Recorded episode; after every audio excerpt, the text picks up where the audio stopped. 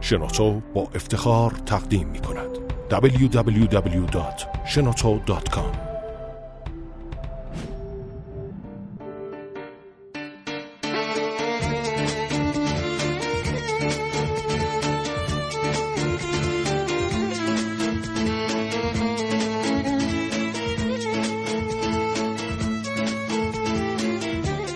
کاوشگر رو میشنوید زنده از رادیو جوان.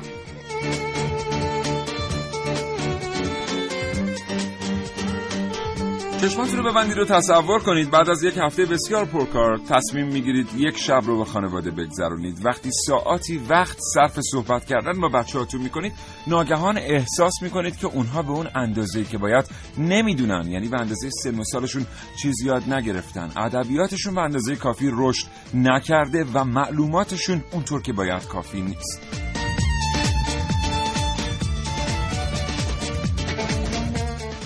اینجاست که با یه مقایسه سریع متوجه میشید که یکی دو دهه قبل بچه‌های تو این سن و سال از فضل و کمالات بیشتری برخوردار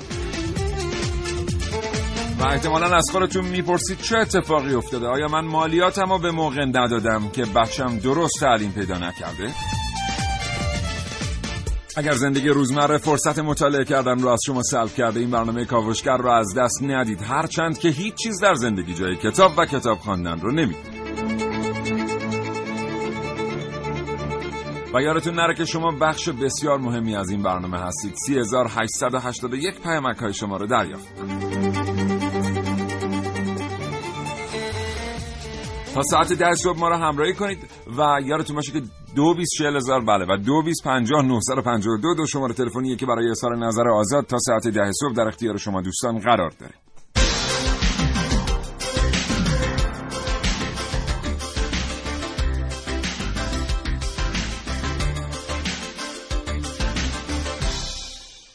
از محل درآمدهای ملی و از محل مالیاتی که ما مردم پرداخت می‌کنیم، همه ساله کشور بودجه رو اختصاص میده برای آموزش و پرورش. بودجه که بخش اعظمش در اختیار وزارت آموزش و پرورش قرار میگیره، وزارتخانه‌ای که مسئول فراهم آوردن آموزش با بالاترین سطح کیفی برای بچه‌های ماست. ولی در واقعیت چه اتفاقی میفته و این بودجه که باید مستقیما صرف تعلیم و تربیت و ساختن نسل‌های آینده در کشور بشه، کجا صرف میشه؟ با این برنامه کاوشگر همراه باشید اگر دلتون میخواد در این رابطه بیشتر بدونید.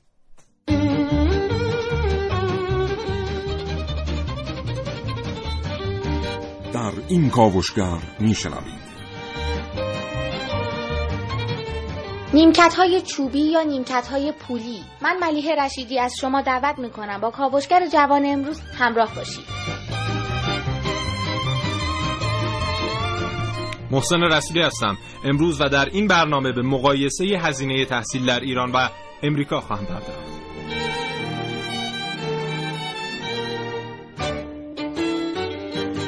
عارف موسوی هستم، کاوشگر جوان. در کاوش‌های امروز همراه من باشید با تجربه دوباره دوران دبستان.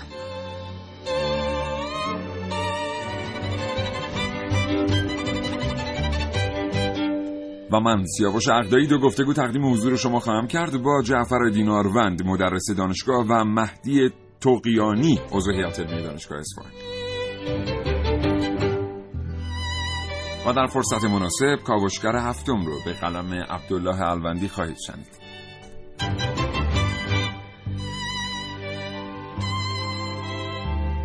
یادتون نره که برای ما پیامک ارسال کنید. 3881 منتظر دریافت پیامک‌های شماست و 2240000 2250952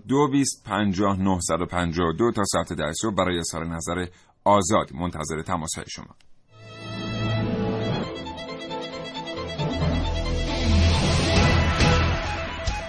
جفا گفتگوهای علمی، فرصتی برای افزودن اطلاع در جامعه علمی کشور چه می‌گذرد، همراه با متخصصین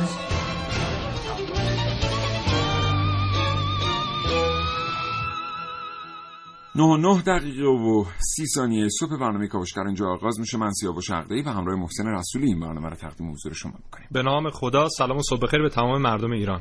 خوبی؟ تو خوبی؟ زنده باشی. محسن دقت کردی یه مدت بچه‌ها عوض شدن؟ بچه‌ها عوض شدن. بچه‌ها عوض شدن. کلاً بچه‌ها عوض شدن. دیگه تفاوت ایجاد شده در سطح معلومات، نوع ادبیات، انگار که دیگه اون تأثیری که مدارس قبلا روی ماها داشتن روی بچه‌ها ندارن. آره. با اینکه ما مال همین نسلیم. آره آره، علت‌های مختلفی داره. چه می‌دونم حالا از عدم جذابیت محیط آموزشیمون بگیری تا 1001 علت و علل دیگه. همینطوره. قبل از برنامه رفتی چای بریز برای خودت؟ بله. یه تا زحمتی کشیدی پای اون چای ریختنه. حالا اگه اون چایو میآوردی و مثلا من به زور ازت میگرفتم، ها، بعد از اون همه زحمت چه حسی به دست میداد؟ چه حسی بعد بهم دست میداد؟ خیلی حس بدی با هم دست میده. همین اتفاق داره در مورد نخبگان ما میفته. ما داریم سالانه، حالا طبق آمار دانشگاه آزاد، $500,000 هزینه هر یک نفر میکنیم تا از حالا از همون اول ابتدایی تا بیاد مدرک دکتراشو بگیره داریم هزینه میکنیم. طبق آمار صندوق بین‌المللی پول گفته $1,000,000 این هزینه رو ما داریم انجام میدیم، بعد طرف دکترا رو میگیره، بای بای، میره بر خودش خارج و حالا کشورهای خارجی دارن از این نیروی متخصص استفاده میکنن و این در حالیه که ما خودمون نیروهایی که باقی میمونن اونقدر خوب تخصص بهشون نمیدیم، اونقدر خوب آموزش بهشون نمیدیم که 1,000,000 بیکار فارغ التحصیل داریم که دیگه نمیتونن سر هر کاری هم برن. آره. بنابراین اینجا یه چیزی پیش میاد به اسم اقتصاد تعلیم و تربیت که موضوع این برنامه کاوشگر. با ما همراه باشید تا 10 صبح.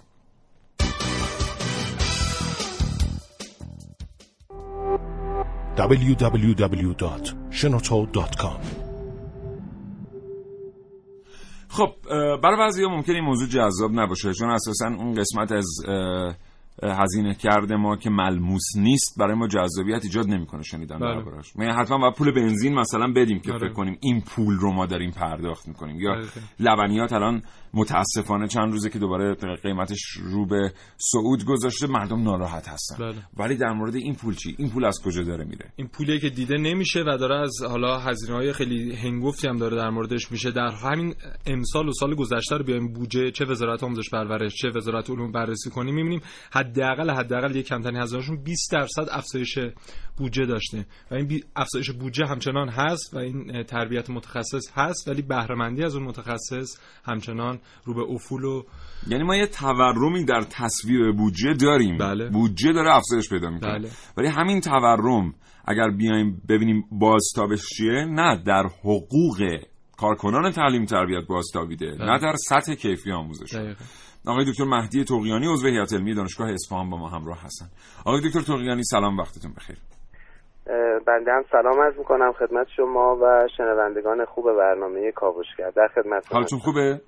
متشکرم. زنده باشید. ازتون نمیپرسیم اصفهان چه خبر چون تازه 2 روزه که از اصفهان برگشتیم.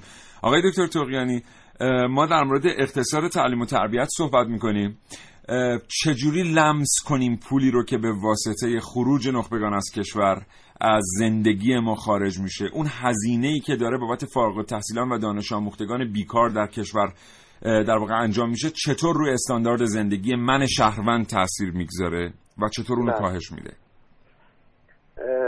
قبل از اینکه من این پاسخ سوال شما رو بدم یه نکته رو خدمتون عرض بکنم، اونم این هست که چون شروع برنامه در مورد انواع تربیتی که ما باید و آموزش هایی که باید ببینیم صحبت شد، من یه نکته رو خدمتتون بگم و اونم این هست که اگر ما الان دچار نارسایی های مختلف توی فرهنگ اقتصادیمون به طور کلی هستیم، یعنی فرهنگ ناصحیحی در حوزه مصرفمون، تولیدمون، کارمون، سرمایه‌گذاریمون، پس‌اندازمون، بهره‌وریمون، استفاده بهینه از منابعمون، اگر این فرهنگ های ناصحیح حاکمه و هر کدومش رو که نگاه میکنیم با نارسایی‌های مختلفی مواجهه، در دنیا برای این اصلاح فرهنگی برنامه ریزی میکنن و عنوان تربیت اقتصادی یا تعلیم و تربیت اقتصادی رو روی این فضای فرهنگسازی میذارن تا بتونن اون شرایطی مطلوبی که انتظار دارن رو در نیروی انسانیشون ایجاد بکنن. اما سوال شما در مورد اقتصاد این تعلیم و تربیت یا اقتصاد آموزش در کشور ما رو من این شکلی باید خدمتون عرض بکنم که دانش اقتصاد همیشه در مورد تخصیص بهینه منابع صحبت میکنه، یعنی اگر که ما منابعی داشته باشیم که اغلب هم منابع ما کمیابند، یعنی اگر یک استفاده ازشون ببریم استفاده های دیگه ازشون قابل انجام نیست، مثلا انسان. اگر ما یه نفر رو گذاشتیم مثلا رشته پزشکی بخونه، این دیگه در آن واحد نمیتونه فنی هم بخونه، علوم انسانی هم بخونه، تو زمینه‌های دیگه هم تحصیل بکنه. یعنی ما این منبع رو به این زمینه تخصصی اختصاصش دادیم، تخصیصش دادیم. بنابراین اگر تصمیم غلطی گرفته باشیم، اون یک منبع رو در واقع هدر دادیم. بله، از دست دادیم. یعنی اگر تصمیم نادرست باشه، این منبع هدر رفته. حالا این در مورد منابع مادی هست، در مورد نفت هست، در مورد آب هست، در مورد نیروی انسانی هم، انسان که از همه اینها برتره. و اقتصاد آموزش و اقتصاد تعلیم و تربیت اولین جایی که معنا پیدا میکنه اینجاست که ما این تخصیص‌ها رو به صورت بهینه انجام. یعنی به عبارت دیگر اون دسته از کسانی که باید بیان برن در نیروشون در یک جای دیگری سرمایه گذاری بشه، به اشتباه روشون سرمایه گذاری میشه و از این راهگذر پول خیلی زیادی از دست میره. بله، یا منابع زیادی که الزاماً پول نیستن. از دست میره. بله. ببینید، اولین نقطه‌ای که ما باید روش توجه داشته باشیم توی زمینه تخصیص‌های اولیه است. ما نباید خیلی ساده بگیم که مثلا این دانش آموز بره این رشته. واقعا باید این به درد این رشته بخوره، بتونه در این رشته استعدادهاش و اون توانایی‌های درونیشو ظاهر بکنه. ما بخشی از منابع اونو تو این حوزه این شکلی از دست میدیم. حالا به خاطر تفکراتی که داریم، معتقدیم مثلا بعضی از رشته ها بر بعضی دیگه برترن، زمینه‌های کاری مناسبی دارن، و این تخصیص ها سبب میشه که وقتی که این موج جمعیتی میرسه به فضای اشتغال، براش کاری نیست. مثلا در کشور ما حدود 2 دهه قبل یک جریانی برای رشته‌های پزشکی راه افتاد. حدود 1 دهه هست که الان تو رشته‌های فنی مهندسی این جریان راه افتاده و الان به یه جایی رسیدیم که دانشجوهای ما و نیروی انسانی نخبه ما که تو این رشته‌های فنی تحصیل کردن، براشون زمینه شغلی و امکانات و فضای کافی نیست. البته در آفریقای جنوبی ظاهرا برای کسانی که در رشته پزشکی فعالیت کردن منظوری کافی است. آقای دکتر توقیانی، عذرخواهی می‌کنم، فرمایش شما رو قطع می‌کنم. ما تبلیغات مربوط به در واقع خدمات آموزشی رو که نگاه می‌کنیم در 1.5 دهه گذشته، به یک چیزی می‌رسیم، به یک سیر تغییراتی، به یک آهنگ تغییراتی می‌رسیم. اون تغییرات به این شکله، مثلا اوایل می‌گفتن که یه استاد برجسته‌ای رو گشتن، پیدا کردند، آوردند یه جایی، براش دوره تشکیل دادن، روی کیفیت دوره تبلیغ میکنن. بعد کم کم رسید به اینکه آقا بیایید این دوره ها رو بیاین از یه مرجع معتبری بهتون چیزام میدیم، مدرک میدیم. الان تبلیغاتی که میاد عموما اینه که دیپلم بگیرید، لیسانس بگیرید، یعنی همش باید تیتر مدرک بگیرید. یه زمیمه‌ای هم حالا داره که چگونه حالا شما بیاید دیپلم بگیرید. این چه این تفاوت تو تغییرات در تبلیغات، عذرخواهی میکنم، چه تغییری رو تو فرهنگ ما نشون میده تو این 1 سال نمیگذاشت؟ بله، ببینید، این انتخاب هایی که ما قراره انجام بدیم تو زمینه کاری، تو زمینه انتخاب زمینه‌های تحصیلی و غیره، اینا با این تبلیغات تحت تاثیر قرار میگیره. یعنی اگر ما عاقلانه عمل نکنیم و تحت تاثیر این جریانات قرار بگیریم، توانایی‌های خودمون رو و استعدادهامون رو نبینیم، فقط تحت تاثیر یه تبلیغات سنگینی در مورد فلان زمینه تخصصی که به شدت هم مورد تشویق قرار میگیره، اگه قرار بگیریم، اون استعداد تواناییم که میتونست به صرف یه زمینه مناسب تر بشه رو هدر دادیم. من این نکته خدمتتون بگم. ببینید، اگر ما سالانه به طور متوسط بگیم که هر دانش آموز ما یا هر دانشجوی ما حدود 4 تا 5 میلیون تومان هزینه میشه براش، بله، یعنی دیگه این حداقلیه که من در نظر گرفتم برای آموزش. ما در طول یک دوره تحصیلی رقمی هولوش 50 تا 60 میلیون داریم هزینه میکنیم برای یک دانش آموز توی فضای دولتی. اونم فقط هزینه آموزشش. حالا اگر تعداد اینا خیلی، اگر مثلا در میلیون ضرب بشه که ما رقم هامون همین هم هست، ببینید چه سرمایه‌ای از مملکت ممکنه هدر رفت داشته باشه و ما برای اینها خوب برنامه‌ریزی نکرده باشیم. این غیر از اون هست که کسایی که ما توی مثال شما بود براشون هزینه میکنیم و بعد ثمره این همه زحمت ما رو که این ابر و باد و مه و خورشید فلک در این کشور در گردش بودن تا یک کسی تربیت بشه، دیگران میوه‌شو میچینن و ازش استفاده میکنن. ما در زمینه اقتصاد آموزشمون به نظر من بهترین کاری که میتونیم انجام بدیم تو نقطه شروعه و بعداً با فرهنگسازی مناسب در مورد اینکه اول شخص استعدادها و توانایی‌هاشو ببینه، عاقلانه تصمیم بگیره بعد از مشورت، بعد از جستجو، بعد از عرضم خدمت شما که دیدن زمینه‌های مختلفی که میشه درش وقت صرف کرد، میشه درش پیشرفت کرد و بعد تصمیم بگیره. اگر این فرهنگ‌سازی انجام بشه خیلی از مسائلمون حل میشه. این نقشه جامعه علمی کشور که اخیراً توسط شورای عالی انقلاب فرهنگی تهیه شده، بخشی از این مسائل تخصیص‌های اولیه رو حل میکنه، چون به نوعی از یک افق بلندتری دیده که چه رشته‌هایی با چه تخصص‌هایی و کجاها لازمه. متشکرم آقای دکتر توقیانی. بله. سپاسگزارم از وقتی که در اختیار ما گذاشتید. آرزوی سلامتی می‌کنم برای شما و خود نگهدار. موفق باشید. خدا.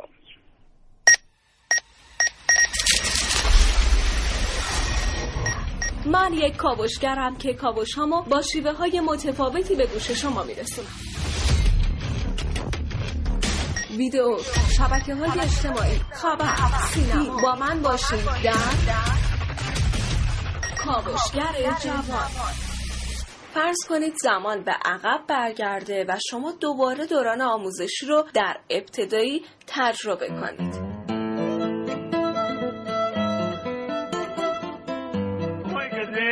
ما یه اینجای داریم، هنو ننوشیم، تو دلمونه، تو مغزمونه، می‌تونیم بخونیم. خب البته در رابطه با شما هیچ ایرادی نداره، به شرط اینکه ایده رو خیلی خوب پرورونده باشین تو ذهنتون. بخونیم، پروروندیم، خوب پروروندیم. حالا دیگه خیلی چیزا عوض شده. تنبیه بدنی در کار نیست، خانم یا آقای معلم مهربون‌تر شده، حتی نمره هم در کار نیست. خوب، عالی، متوسط. این سه کلمه و امثال اون هستن که سطح تلاش شما رو نسبت به همکلاسی‌های زرنگ‌تر و تنبل‌ترتون مشخص می‌کنن. خب اجازه بدید از این رویا بیایم بیرون. حقیقت اینه که الان شما فارغ التحصیل شدید و لیسانستون رو هم از دانشگاه گرفتید. شما جزء افرادی هستید که کمی سفت و سخت در دوران ابتدایی باهاتون برخورد شد. خوب، عالی و متوسط در کار نبود و صدام به صدام نمراتتون حساب میشد. اون وقت بعد از امتحان فکر میکنید نمره خوب گرفتید. فکر میکنید. غافل از این چه حساباتون اشتباه بوده. ما میافتید به چرت و پرت. معلم با ما بد بوده، سوالا سخت بوده، سوالا خارج از دروس بوده. ولی اینا بدونی مقصر خودتون هستین. همیشه یه مش غلطا قلودو و رقا امتحانتون مینویسید و وقت فکر میکنید درست نوشتید.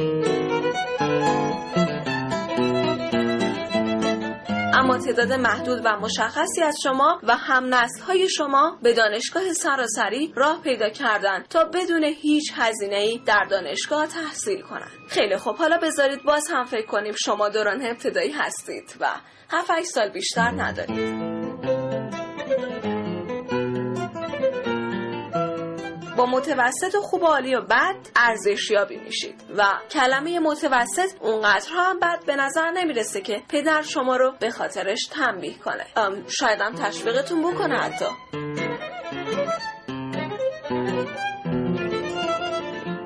فرض کنید این دوران تموم میشه و شما به کنکور میرسید. حالا کنکور پیش روی شماست با پایه آموزشی که بدون هیچ نمره‌ای گذشت. به نظرتون این بار دانشگاه سراسری قبول میشید و لازم نیست برای حضور در دانشگاه هزینه‌ای انجام بدید؟ یا باید 2 برابر چیزی که قبلا تجربه کردید و برای ورود به دانشگاه خرج کردید بپردازید و آخرش هم فقط برای ورود به یک دانشگاه غیر دولتی مجاز باشید؟ گزارش امروز من رو شنیدید درباره نظام تعلیم و تربیت کودکان در کشور. عارف موسوی، کاوشگر جوان. 9:24 و 36 ثانیه صبح. این برنامه کاوشگر رو با موضوع اقتصاد تعلیم و تربیت می‌شنوید. خب هدف نظام آموزشی چی هستن در هر کشوری؟ تربیت انسان متناسب با شرایط و نیازهای تاریخی اون برهه زمانی. یعنی یک برنامه‌ریزی میشینن انجام میدن که مثلا در 30 سال آینده ما فلان نیروی متخصصو نیاز داریم. حالا بیایم سرمایه‌گذاری کنیم تا به اون هدف برسیم. حالا ما این برنامه‌ریزی رو نداریم در کشور خودمون. میایم هزینه یک پولی میاد وارد یک حالا تابعی میشه، وارد یک محلی میشه، یک هزینه های صورت میگیره، یک خرجا و یک برجای صورت میگیره و اون ماحصل اون تابع چیزی نیست که به درد بخور باشه. اون چیزی به درد بخور همونطور که گفتم داره میره خارج. چرا آمریکا اومده خواستار پذیرش یه قانون گذاشته، گفته من خواستار پذیرش سالانه 100,000 پی اچ دی یعنی فارغ التحصیل دکترا هستم از کشورهای مختلف ها، برای اینکه کار چند هفته احتمالاً انجام بده. برای اینکه هزینه تربیت دکترا تو آمریکا 5 میلیون دلاره، در صورتی که در ایران چیزی حدود 250 تا 500 هزار دلاره یا در اروپا 600 هزار دلاره. البته به زعم دانشگاه آزاد اینقدر ما اصلاً با این رقم موافق نیستیم دوستان. ما حتی با 1 میلیون دلار ببینین اینو ما یه توضیحش بدیم. ما یه برنامه اومدیم گفتیم 1 میلیون دلار، الان آمار دانشگاه آزاد رو داریم میگیم 500 هزار دلار. هیچ کدوم این دوتا آمار برای ما که شهروند هستیم قابل قبول نیست. چرا؟ به خاطر اینکه بله ممکنه دانشگاه آزاد هزینه‌هایی رو ببینه که خودش داره صرف میکنه یا وزارت علوم به همین ترتیب، ولی آیا یک دانش آموخته دکتری که با سن متوسط چند سال 32 سال 34 سال از کشور خارج میشه فقط هزینه تعلیم و تربیت تو مدرسه و دانشگاه براش شده، یعنی هیچ چیز دیگری دولت هزینه نکرده. آیا وزارت بهداشت درمان آموزش پزشکی، وزارت جهاد کشاورزی، وزارت مسکن، وزارت ورزش و جوانان اینا هیچ هزینه‌ای به این آدم اختصاص ندادن؟ در واقع رقم خیلی بزرگتر از این صحبت هاست که ما داریم در موردش حرف میزنیم. دقیقاً. و حالا با همون بزرگیش باز نسبت به آمریکا پایین‌تر و آمریکا به خاطر همینه که جذب میکنه و نتیجهش چی میشه؟ چند تا از دانشگاهاش مثل دانشگاه MIT میاد رتبه 15 اقتصاد جهانی، یک گاه اقتصادی اصلا قلمداد میشه، میاد رتبه 15 اقتصاد جهانی به خودش اختصاص میده. دانشگاه ما دارن چیکار میکنن؟ همیشه الان همین امسال گفتن 200 میلیارد تومان ما کمبود بودجه خواهیم داشت، یعنی تمام این بودجه‌ای که 20% هم رشد داشته رو دوباره بدن به دانشگاه‌ها، تکمیل و همه چی هم مشخص شده تحویلشون داده بشه، باز اینا 200 میلیارد تومان کم میارن، در صورتی که دانشگاه خارج مولدن، دارن خودشون پول تولید میکنن و هزینه هاشون خودشون دارن تعیین میکنن. خیلی از ماها در مورد سیلیکون ولی شنیده این روزهاست، دره‌ای که بیشتر شرکت‌های ارائه دهنده خدمات و تجهیزات الکترونیکی به اونجا خواهند رفت تا یک دهه آینده. منبع و منشأ هوش مصنوعی در دنیا خواهد بود. ولی خیلی از ما نشنیدیم که این دره متعلق به دانشگاه استنفورده. بله. یک دانشگاه نسل 4 که دیگه از دانشگاه مولد نسل 3، دانشگاه کارآفرین نسل 3 هم گذشته. ولی واقعا در نظام آموزشی ما همون دانشگاه‌های طراز اولی که ما در تهران داریم باهاشون برخورد میکنیم و فکر میکنیم که اینا بالاترین استانداردها هستن در کشور، هنوز در ترم‌های پایانی کارشناسی ارشد و دکتری در تحصیلات تکمیلی دانشجو درگیر نمره است. بله. خود ما مگه نبودیم؟ یعنی واقعا همین الان که الان تو فکر این هستیم که چطور یک نمره مثلا 16 به 17 17 به 18 ارتقا بدیم، در صورتی که گذشته دوران این دغدغه‌ها در دانشگاه، گذشته دوران این دغدغه‌ها در مدرسه. خب طبیعیه که این دانش آموز وقتی هم که خارج بشه، این دانشجو وقتی هم که خارج بشه بیاد در اجتماع نمیتونه تأثیر بهتر از این. حالا جالبتر اینجایی که ما جزو 10 کشوری هستیم که بیشترین تعداد دانشجو رو داریم، یعنی انقدر باید برنامه‌ریزیامون دقیق باشه در مورد این دانشجوها که یک تأثیر مثبتی در اقتصاد کشورمون داشته باشه. اما چه جوریه؟ ماحصلش اینه که مثلا در همین بخش کشاورزی خودمون میگن 1,200,000 شاغل ما داریم، از این 1,200,000 شاغل کمتر از 1.2% داره تحصیلات دانشگاهی کشاورزی هستن. یا مثلا در صنعت میگن ما 795,000 نفر در بخش خصوصی و تعاونی شاغل داریم، از این رقم فقط 5.2% داره مدرک تحصیل دانشگاهی در این زمینه. حالا خدماتی‌ها که دیگه بیشترین نشونه میشه 5.8%. ببین ما تازه میایم اون رشته رو تأسیس می‌کنیم، بعد تازه میگیم فارغ التحصیل بیکاره. بله. همین چند روز قبل یه جایی بودیم که یکی از این بنگاه‌های مدیریتی یکی میگفت که من میتونم ثابت بکنم که اون کسی که دانش آموخته است و کار خودش رو بلده نمیتونه بیکار بمونه، اصلا امکان نداره، یعنی این یه قانون غیر ممکنه. متشکرم دوستان از این که ما رو میشنوید. نمیدونم الان قراره چی بشنویم به اتفاق، یه آیتمی قراره بشنویم ظاهرا. تو این فاصله میخوام شما رو دعوت کنم به این موضوع فکر بکنید. فرصت، سرمایه انسانی، نیروی جوان و خلاق، مهندسین جوان ایرانی موفق به ساخت دست، ابتکار.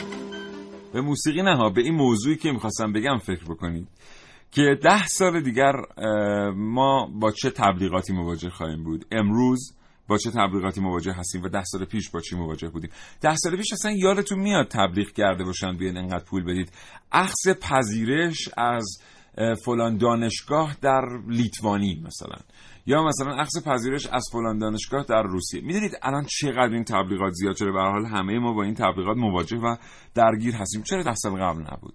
بله. چرا 15 سال قبل نبود؟ به خاطر اینکه جمعیت جوان ما در فرصت پنجره جمعیتی که الان وجود داره و یه برنامه حتما در موردش صحبت خواهیم کرد، انقدر تعدادشون زیاده و انقدر نیروی سازندگی در اینها نهفته هست که بخش اعظمیشون باید بر اساس سیاست‌های جهانی از ایران خارج بشن. 9:30 و 52 ثانیه صبح. بریم سراغ پیامک‌ها.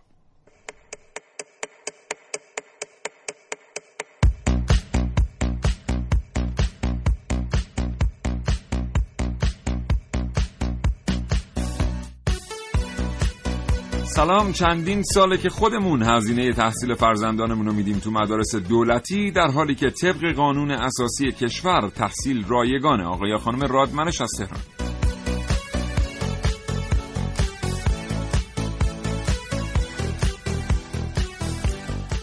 و دوست دیگر برامون پیامک فرستادن، گفتن که در مورد سیستم آموزشی در اتریش به خصوص تعطیلات رسمی مدارس و تعداد ساعات آموزشی در این کشور صحبت کنید.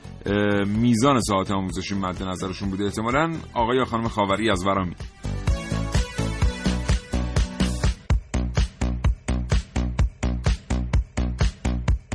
اکبر باقری گفته اون موقع که من تحصیل میکردم به کیفیت تحصیل توجه میکردن، کسی به این راحتی ها قبول نمیشد، اما متاسفانه الان هیچ اهمیتی به کیفیت نمیدن، کمیت اهمیت پیدا کرده و همه قبول میشن، چه درس بخونید چه درس نه.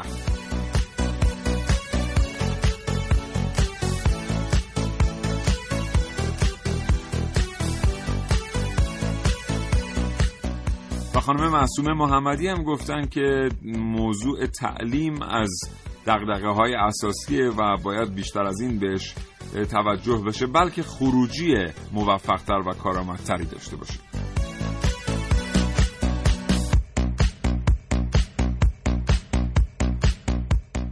و حسین از یک ایرانی دلسوز خودشو معرفی کرده، گفته که اگر پول هزینه تحصیل دوره متوسطه و دانشگاه فرزندانمون رو در بانک بگذاریم، بعد از چند سال اون بچه سرمایه‌ای داره که میتونه باهاش شغل دلخواهشو بسازه.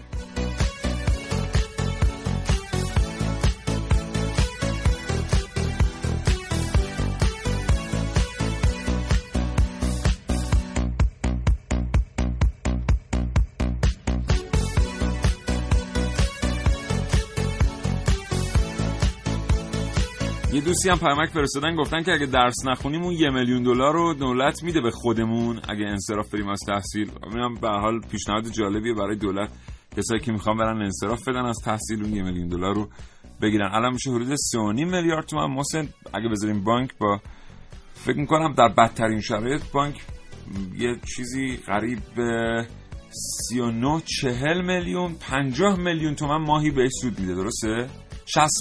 60 میلیون حامد مشکینی حساب کرد در اتاق فرمان، 60 میلیون تومن سود بهش میده بانک. منم حاضرم ترک تحصیل بکنم، چه پولی بدم. واسه نظام بانکی ما اشتباه کرد، اگه میدونستیم مثلا درس نمیخوندیم پولشو میگرفتیم. نشد دیگه. به هر حال اینا تجربه است، درس زندگیه واسه اون کسایی که الان دارن صدای ما رو میشنون. اما یه ارتباط تلفنی دیگر داریم. محسن، جعفر دیناروند مدرس دانشگاه. آقای دیناروند سلام، صبحتون بخیر. سلام علیکم، خسته نباشید. حالتون خوبه؟ بسیار متشکرم. سلامت باشین. آقای دیناروند، ما میدونیم که یک جمعیت خیلی زیادی از ایرانیان الان متقاضی تحصیل هستند و همیشه کشور بزرگترین دغدغه‌اش اینه که بتونه به در واقع حوزه هایی که متقاضی زیادی داره خدمات ارائه بده. خب طبعا الان متمرکز میشه رو دانشگاه و تحصیلات تکمیلی و آموزش عالی. از شما میشنویم این هزینه‌ای که ما الان داریم در این حوزه انجام میدیم، اساساً این هزینه هر روزگاری به اقتصاد ایران باز خواهد گشت، حتی یک قرن دیگر. بله، با عرض سلام خدمت شما و همه شنوندگان عزیز. عرض کنم که قبل از اینکه به این سوال پاسخ بدم، خواستم یک موضوعی رو، چون من برنامه شما رو تعقیب می‌کردم، خواستم یک موضوعی رو که فکر میکنم بهش پرداخته نشد این رو خدمتتون عرض کنم، و اون بحث مربوط به اهمیت و ضرورت تعلیم تربیت هست. این مسئله رو خواستم من یه مدت باز کنم، بعد این سوال شما رو هم پاسخ بدم. خواهش می‌کنم. ببینید، دو تا نکته در رابطه با تعلیم تربیت هست که بحث اهمیت تو بحث ضرورته. حالا این تعلیم تربیت حالا میخواد از ابتدای آموزش رسمی باشه تا دانشگاهی و آموزش‌های ضمن خدمت باشه، آموزش‌های غیر رسمی باشه. حالا تفاوت اینجا نمی‌کنه. اصلا در رابطه با اهمیت وقتی ما واژه اهمیت رو به کار می‌بریم، یعنی یک چیزی که باشه خوبه، نباشه زیاد تأثیری نداره. اما ضرورت به این معناست که اگر شما یک چیزی رو انجام ندید ضرر می‌کنید. تعلیم تربیت برای ما حالت ضرورتی داره. حالا در رابطه با سوالی که شما مطرح کردید، ببینید وقتی ما در رابطه با اقتصاد تعلیم و تربیت صحبت می‌کنیم، با دو تا واژه مهم سر و کار داریم. یکی بحث خود اقتصاده، یکی بحث تعلیم و تربیت. که من می‌خواستم ببینم این دوتا رو ما می‌تونیم با هم دیگه به یه شکلی هماهنگ و متوازن بکنیم. همین هزینه‌هایی که شما در رابطه با این مسائل مطرح کردید آیا برگشت می‌خوره یا نه؟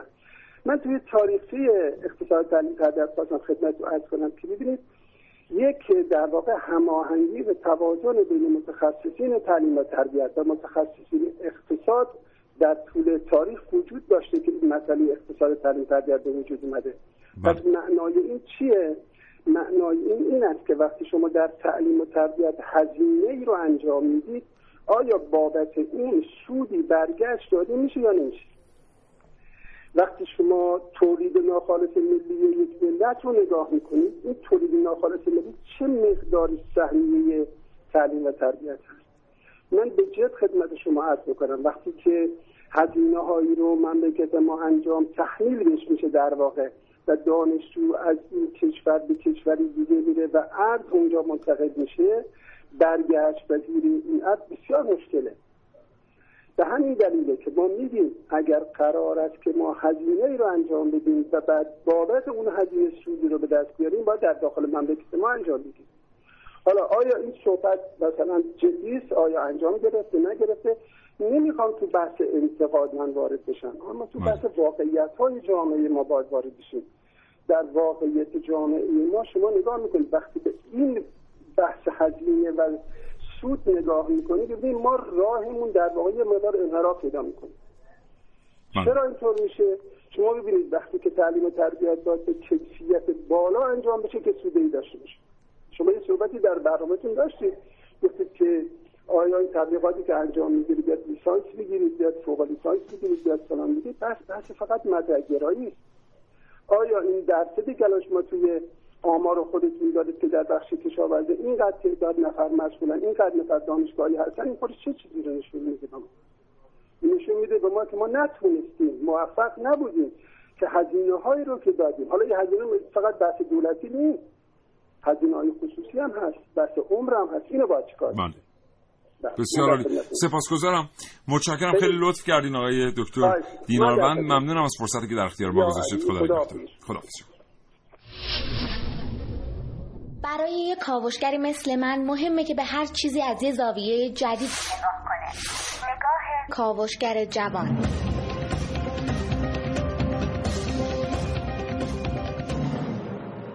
اومدیم بچه از سفتران. از شرایط سفتران اینجا اطلاع دارید یا نه؟ بفرمایید. این جزوه شرایطه. ما شرایط سفترانمون خیلی خیلی سخته اینجا.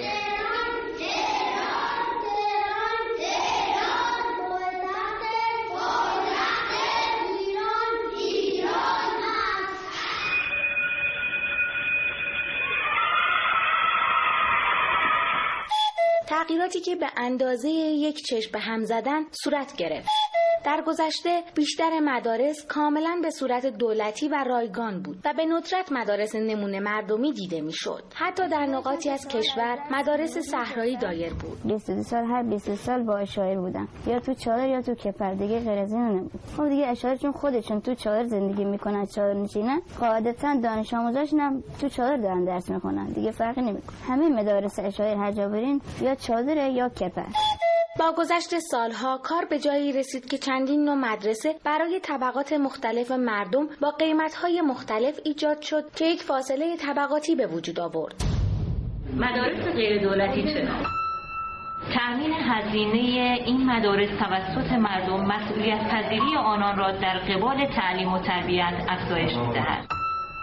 مدارس غیر دولتی می توانند در ایجاد تحول و شکستن روال عادی و سنتی تعلیم و تربیت پیشتاز باشند. ایجاد رقابت سالم بین مدارس غیر دولتی و دولتی.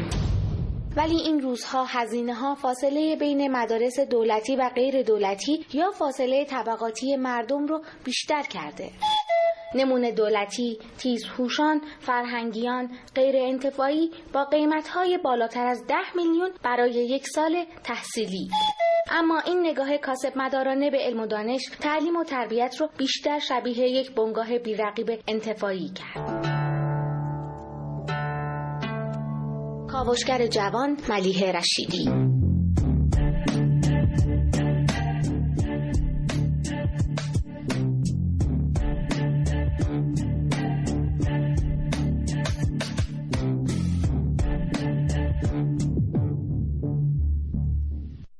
یارش بخیر. نیمکته چوبی 3 نفر می نشستیم. موقع امتحانا جالب بود. نفر وسط بعد میرفت پایین میشست. داره یه دونه کیف میذاشتیم اون وسط. بعد خط میکشیدن بچه‌ها. اون بالای جای خودکار بود. آره. الان دیگه شده تخته‌های هوشمند و از این ماژیکا هست و آره. نیمکت یه نفره و راحت هر کی برای خودش قلمرویی داره. نه. آقا من میگم این بودجه میاد تو، حالا چه آموزش پرورش وزارت علوم خوب خرج نمیشه، شما میگی نه. ببینید همش چیز میکنید، پروپاگاندا تاریک میکنید. حالا چرا نه؟ ببینید صدها میلیارد تومان هر سال بودجه حالا وزارت علوم در بخش‌های مختلفه، اما بخش اعظمی از این بودجه باید صرف پروژه‌های پژوهشی بشه. اما چیکار میکنه دانشگاه؟ میان اینو صرف پروژه‌های عمرانی میکنن، میان دانشکده باش درست میگن، میان کار حالا بیرون از دانشگاه میان سرمایه‌گذاری میکنن، در صورتی که خود وزارت علوم دیگه این سری اومده، خود دولت اومده به وزارت علوم توصیه کرده که اگه امسال هم دوباره تکرار بشه این قضیه، دانشگاه بخوان همچین کاری بکنن، از سال بعد بودجه رو یا نمیدیم یا اگه بدیم خیلی درصد کمی خواهد بود. دانشگاه همینو میخواد. دانشگاه دوستان عزیز در وزارت علوم، ببینید اولا که امسال هم این کارو خواهند کرد. دانشگاه وقتی شما بودجه عمرانی و بودجه جاریشون رو بهشون پرداخت نمی‌کنید، یک نامه می‌نویسن بنا به ضرورت از بودجه پژوهشی پرداخت می‌کنن. این دیگه مسئله خیلی ساده‌ایه، با تبلیغات هم حل نمیشه که شما بیاید در وزارت علوم بیانیه صادر بکنید که نه اگه نکنن چنین میشه چنان میشه، وقتی خب پول در اختیار نداره دانشگاه این کارو می‌کنه. این یه مسئله خیلی ساده است، شما خودتون بهتر از هر کس دیگری می‌دونید که این اتفاق میفته. بنابراین خواهش می‌کنم که با خیلی خوب ما یاد بگیریم که با مردم با صداقت بیشتری رفتار بکنیم، نه اینکه وزارت علوم صداقت نداره ولی این موضوعات دیگه خیلی روشنه. نکته دوم این که خب دانشگاه هم همین رو میخواد شما اون بودجه پژوهشی رو که بهش اختصاص میدید کمتر کنید، به بودجه عمرانیش بیارید. بله. همین اتفاق داره تو آموزش پرورش هم میفته. از کل بودجه میلیاردی که وارد آموزش پرورش میشه 98% فقط صرف حقوق پرسنل میشه. حالا پرسنل هم از کادر اداری، کادر معلمین، حالا انواع معلمین ما داریم، معلمین نمیدونم مثلا و پایه‌های مختلف، دروس مختلف، بله. آره، گونه‌های مختلفی که داریم. چیز حدود 1 میلیون پرسنل در زمینه‌های مختلف در آموزش پرورش هست که این بودجه 100 میلیاردی که میاد وارد آموزش پرورش میشه 98% میره اونجا و فقط 2% صرف خدمات به دانش آموز میشه. حالا درسته حقوق به معلم یک نوع خدمت به دانش آموزه، ولی خب دانش آموز چیزای دیگه هم میخواد. اینم نکته مهمی. خب این دلیلش هم اینه که سازمان دولتی بزرگ بالاخره یه روز کارش باید به اینجا بکشه دیگه. وقتی ما میایم همینطوری معلم جذب میکنیم، البته میدونید که وزارت آموزش پرورش همچنان معتقده که معلم کم داره و باید آزمون استخدامی گذاشته دیگه. آره. فکر کنم یکی از معدود ارگان‌هایی هم هست که به طور منظم آزمون استخدامی خودش رو برگزار میکنه، ولی خب به هر حال این تعلیم و تربیت در بخش خصوصی در حوزه آموزش پرورش تا الان که اوضاع اول بدی نداشته، یعنی کسایی که تو بخش خصوصی دارن فعالیت میکنن اوضاعشون خوب بوده. کاش یه ذره نظارت بیشتری بر اونها بود، مجوزهای بهتری صادر میشد. به هر حال یه اتفاقی افتاده الان. بچه‌ها سرویس خوبی نمیگیرن، این چیزی که مسلمه. بچه‌ها سرویس خوبی نمیگیرن، معلما حقوق خوبی نمیگیرن، بازنشسته‌ها مزایای خوبی دریافت نمیکنن و وزارت آموزش پرورش هم نمیتونه منابع خودش رو درست مدیریت کنه. این در نهایت میشه اینکه بچه شما اونطور که دوست دارید با شما حرف نمیزنه، اون شغلی رو که متناسبشه و مناسبشه انتخاب نمیکنه و خیلی مشکلات دیگر که همه من و شما رو صبر کنید به زودی درگیر خواهد کرد. و این برنامه‌ریزی نقصش فقط در زمین اقتصادیش نیست، در برنامه‌ریزی دیگه‌ش هم هست. همین الان ما الان 10 ساله که آموزش پرورش الا بالله اینو داره که آقا پنجشنبه رو بالاخره تعطیل کنه نکنه، بذاره ساعت فرهنگی، بذاره ساعت تفریح، بذاره درس اصلیشون رو بذاره. خب بالاخره نمیشه یه تصمیم قاطع گرفت واقعا که پنجشنبه بالاخره تعطیل باشه یا نه. من همین پیروز تو اخبار دوباره شنیدم که آموزش پرورش گفته پنجشنبه احتمالاً از این بعد برقراره. یکی از راه‌های خیلی ساده در این شرایط استفاده کردن از مدل‌های موفق دیگر در دنیاست. بله. که الحمدلله رب العالمین ظاهراً در حوزه تصمیمات پژوهشی و آموزشی در کشور ما خیلی قصدی نداریم به این سمت و سو بریم. تو حوزه پژوهش و تولید علم محض مدل خودمون رو پیاده کردیم، خب بهتر از مدل‌های جهانی جواب داد. واقعاً شد یه مدل ایرانی. الان خیلی از کشورها، یعنی خیلی که هر چیزی که در آسیای غربی ما کشور داریم، مدل ایران رو دارن میرن جلو. کی میشه ما در زمینه آموزش به یه نتیجه‌ای بالاخره برسیم که این یه مدل بومی قراره ما رو نجات بده یا یک مدل بین‌المللی؟ این واقعا برای همه ما محل سواله. کاوشگر تا زمان به صدا در آمدن زنگ فرصت دارید حدس بزنید که این صدا صدای چیست. I'm your teacher and you are my student, okay? A like a cow. کاوش انگلیسی نیست، فارسیه. It's an international word. It's my life. It's my love. It's my breath. To the cow. شریه کاو. فنلاند طبق اعلام مؤسسات و نهادهای معتبر حوزه آموزش و پرورش موفق‌ترین نظام آموزشی دنیا را در اختیار دارد. در فنلاند هیچ گونه سنجش و امتحانی از کودکان در دوران ابتدایی گرفته نمی شود و کودکان 75% از زمانی که در مدرسه هستند را به تفریح کردن بازی‌های دست جمعی مشغولند. فنلاند کوتاه‌ترین ساعت آموزش در مدرسه در مواد و روش‌های آموزش و تدریسشان هر طور که مایل باشند عمل می‌کنند. معلم‌ها آزادی عمل کامل دارند.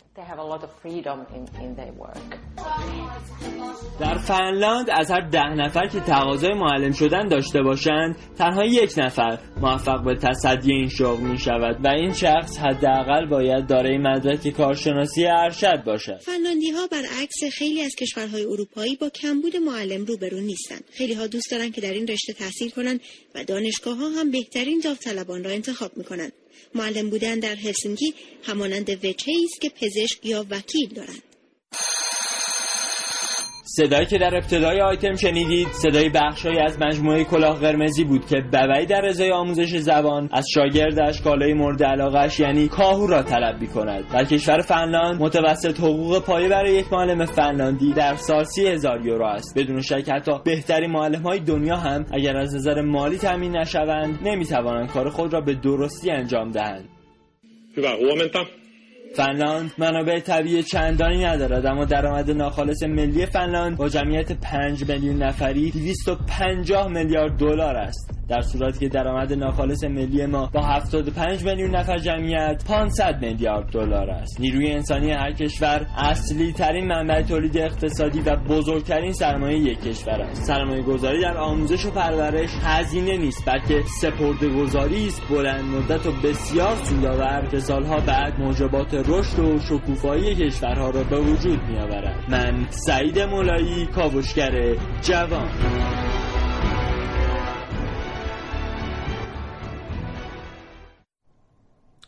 کاوشگر هفتم.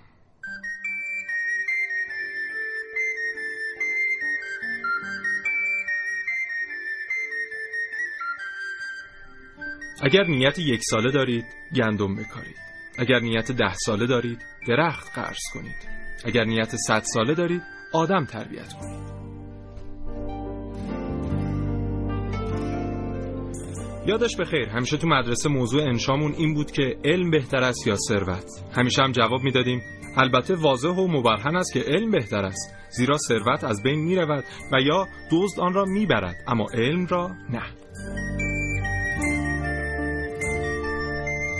نمیدونم چرا هیچ وقت به فکرمون نرسید که بگیم علمی که زمینه ساز کسب ثروت باشه خیلی بهتره. برای همینه که اکثریت نظریه پردازه اقتصادی میگن برای رسیدن به رشد و پیشرفت نه فقط تکنولوژی و سرمایه، بلکه تعلیم و تربیت و سرمایه‌های انسانی عوامل مهمتری هستن.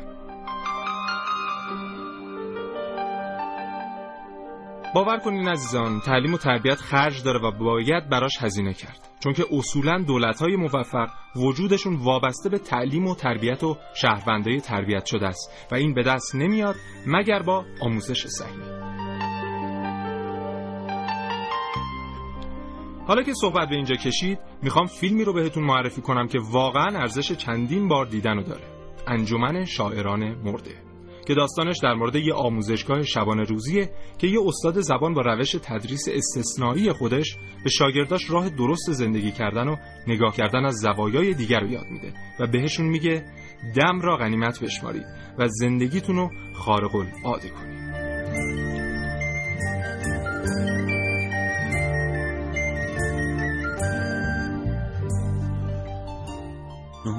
یک دقیقه و 11 ثانیه صبح همچنان شنونده کاوشگر هستید از رادیو جوان. کاوشگر که ثانیه های پایانی خودش رو تجربه میکنه، هرچند فکر میکنم حدود 80-90 ثانیه هنوز فرصت داریم. بله، من یه نکته پایانی میگم خدمتتون که طبق سند چشم‌انداز و برنامه توسعه که حالا برنامه‌ریزی شده، ما باید تا سال 1404 حداقل 20000 شرکت دانش بنیان تأسیس می‌کردیم و این رقم رو ما فکر می‌کنم 20% هم حتی تا الان نتونستیم. البته تو دولت قبل یه دفعه رسیدیم به 20000 تا. آها، اون شرکت‌های دانش بنیان. بله، بعد اون وقت یه سامانه‌ای اومد به اسم سامانه احراز، بعد شرکت‌ها رفتن اونجا ثبت نام کردن، یکی یکی شروع شدن، در واقع شروع کرد دولت به اینکه این گواهینامه‌ها رو صادر بکنه. دیدیم که سیر خیلی کنده، ولی خب به هر حال شرکت‌های دانش بنیان تا حالا خوب پیش رفته به نظر میرسه و گفتن که باید سهم صادرات محصولات و خدمات مبتنی بر فناوری‌ها و نوآوری‌های پیشرفته تا پایان سال 93 بالغ بر 9 میلیارد دلار باشه که فکر نمی‌کنم اینو دیگه حداقل رسیده باشیم. نه، اینو که نرسیدیم. اون جهت اینکه مشخص بشه که بنده مزاح کردم، اونی هم که در دولت قبل رسیدیم، هر شرکتی میرفت تو پارک مستقل میشد، ما بهش میگفتیم دانش بنیان. جدی گفتی، من واقعا دودل شدم، واقعا هم احساس کردم که خیلی جدی گفتم، به خاطر همین برگشتم بهش. محسن، متشکرم از اینکه این اطلاعاتو برای ما آوردی امروز. با تو خداحافظی. خدا نگهدار. محصول خوب به بذر خوب احتیاج داره دوستان شنونده. باید خوب پرورش داد بچه‌ها رو و کار کرد روی سرمایه انسانی. هیچ برنامه اقتصادی کوتاه میان و بلند مدتی بدون نیروی عامل، نیروی اقتصادی و نیروی انسانی عامل به سرانجام نمیرسه. شاد و تندرست باشید تا فردا 9 صبح. خدا نگهدار.